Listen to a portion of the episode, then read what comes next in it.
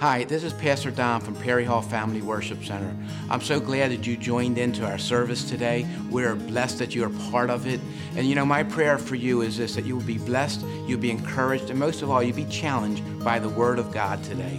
So just get ready and join into the services. Service has already begun. God bless you. So the question is, if you have, if you know the notes, so what is worship? Now, we will we'll use the remainder of the time to talk about that. A lot of times we look at worship and we use the word praise and we use worship kind of going hand in hand, and they do in certain areas. But uh, this is what takes place up here praise and worship. And you see it throughout the whole Bible. Um, when we even look in Psalms, it's, I believe anyway, that the book of Psalms is, is to be sung. I think I'm right in saying that. I'm looking for some heads to go up and down. Um, uh, yeah. So next time I read from Psalms, I might be singing it to you all. But anyway, um, a lot of times um, we don't understand what worship is. We don't understand what praise is. And I know, like people in other churches, anyway, not here, but other churches, you know, when they when the worship is taking place up here, it's almost like they're participating they're not praising, they're not worshiping God, they're just participating. It's kind of like, hey, let's just read along, let's a sing along here. But I think in a few minutes we're going to see uh, the depth of worship in one sense, the power in worship, and uh, what it can do for each and every one of us. So, um, Jamie, you got a thought on worship at this point, or? Uh, I'm looking at your notes. And yeah, actually, you're cheating. I know. but you got, got Well, I actually wrote down that same verse, so I don't want to say anything on it. No, I, I want to listen to what you have to say. Dep- no, well, go ahead, you say. Okay. I don't want to take well, off. no, just, I think the, the, the, really interesting thing about worship is we think, when we think of worship, we think of it in terms of, hey, we come here on Sundays, we play music, and we sing. Um, and it can become kind of ritualistic. It can become kind of this thing that we do. Hey, I'm going to come, I'm going to worship, check the box, right? That's what we're here. We're going to mm-hmm. check the box. But that's not what true worship is. True worship is a lifestyle. It's, it's what we do when we leave the door on Sunday morning. When we leave, when we go out into the world, when we live our daily lives, that's what worship truly is, is, is, that, um, is that relationship that we have with, with God and worshiping God in our daily lives, worshiping God in the mundane things. Um, and I think that's what we what we lose a lot of times. So that, really, that's all I had to say about it now because I know you got a good point. yeah, no, no, that's okay. No, that's okay. But you can see you can see the um, you can see the dynamics that's taken place. And I, I couldn't say it any better. Uh, me and Pastor Rachel were talking earlier today. Is worship is a lifestyle. It's just a lifestyle. And I commend your parents because they're the ones who molded you at a young age to bring you to this point right here, to understanding, to be using your talents for the Word of God without a doubt. Amen to that? So let me, let me share something about one part of worship. In Matthew, uh, the word says, These people draw near to me with their mouth and honor me with their lips, but their heart is far away from me. Their heart is far away. See, it's not about singing. It's not about, you know, just um, following along. Um, you know, let me put it to you this way. If you are entertained by what's taking place up here, you're missing the point. You're missing the point, you know? But I know that the entertainment brings unchurched people in, like, wow, man, this is really cool. And then they hear the word of God. But, you know, um, he says, and in vain they worship me. Wasteful. They're, they're, it's useless what they're doing. They're just singing along and, you know, all right, what's next? So we see the importance of praise and worship. It's to bring glory to God without a doubt. Worship means to bow down. and you know what? We're all bowing down to something. We're bowing down to hopefully God, but it's an object of worship. What are we bowing down to? Many people bow down to their, to their sports, to their job, to their hobbies, nowadays to the internet you know so in one sense you know we can look at worship with a capital w and we're worshiping god the way we're supposed to or we're worshiping something else many of us worship work oh we need to work but you know what we got to we got to worship god. And you know uh, this is my definition of worship and praise. Worship is what we do. Praise is how we do it. I don't know if that's doctrinally right but you can use that with, with the Lord or you can use that in your own life as well.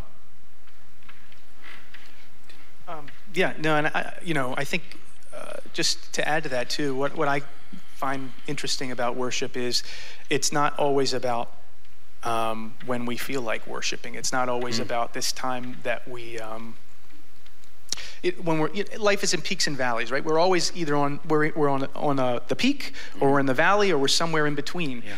And even at the times when we're in the valley, um, yes. we can still worship. Yes. I mean, I think of yes. Job, right? Amen. Here's a guy in Job one. Uh, I think I'm not I'm not sure exactly where it is, but in Job one, here's a guy who in like one chapter, like right in the beginning, in a series of verses, all in a moment, lost everything. Yeah. And um, was still able to worship. Mm-hmm. It said he fell on his, he shaved his head, he fell on his face in worship, um, and said um, that the Lord is given and the Lord is taken away. Blessed be the name of the Lord. Yeah. Um, so I, that's something that I've, you know, that always stands out to me. You know, as um,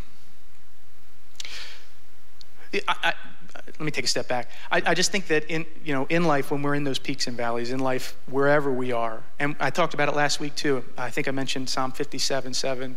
Um, wherever we are, it's it's that um, reliance we have on who God is, and that no matter where we are in life, um, there's always a reason to worship. Amen. That's really good. Yeah. You know, uh, Scripture talks about um, God inhabits the praises of His people there's a special, there's a certain manifestation takes place when you worship God. I don't understand it. It's just a God thing. And this is the powerful, this is so powerful that we understand that, man, praise and worship is a tool. It's a tool, it's a weapon. It's a weapon that God has given us. And, you know, I, I think about this praise and worship isn't really something you do, it's, it's something you enter into. You know I mean? You enter into this and you're, you're worshiping, you're praising God. Sometimes it's with, it's with song, sometimes it's not. you know, it doesn't, it's just, but you, you're entering into um, uh, another level, maybe, another area where you're, you're spiritually brought to another place.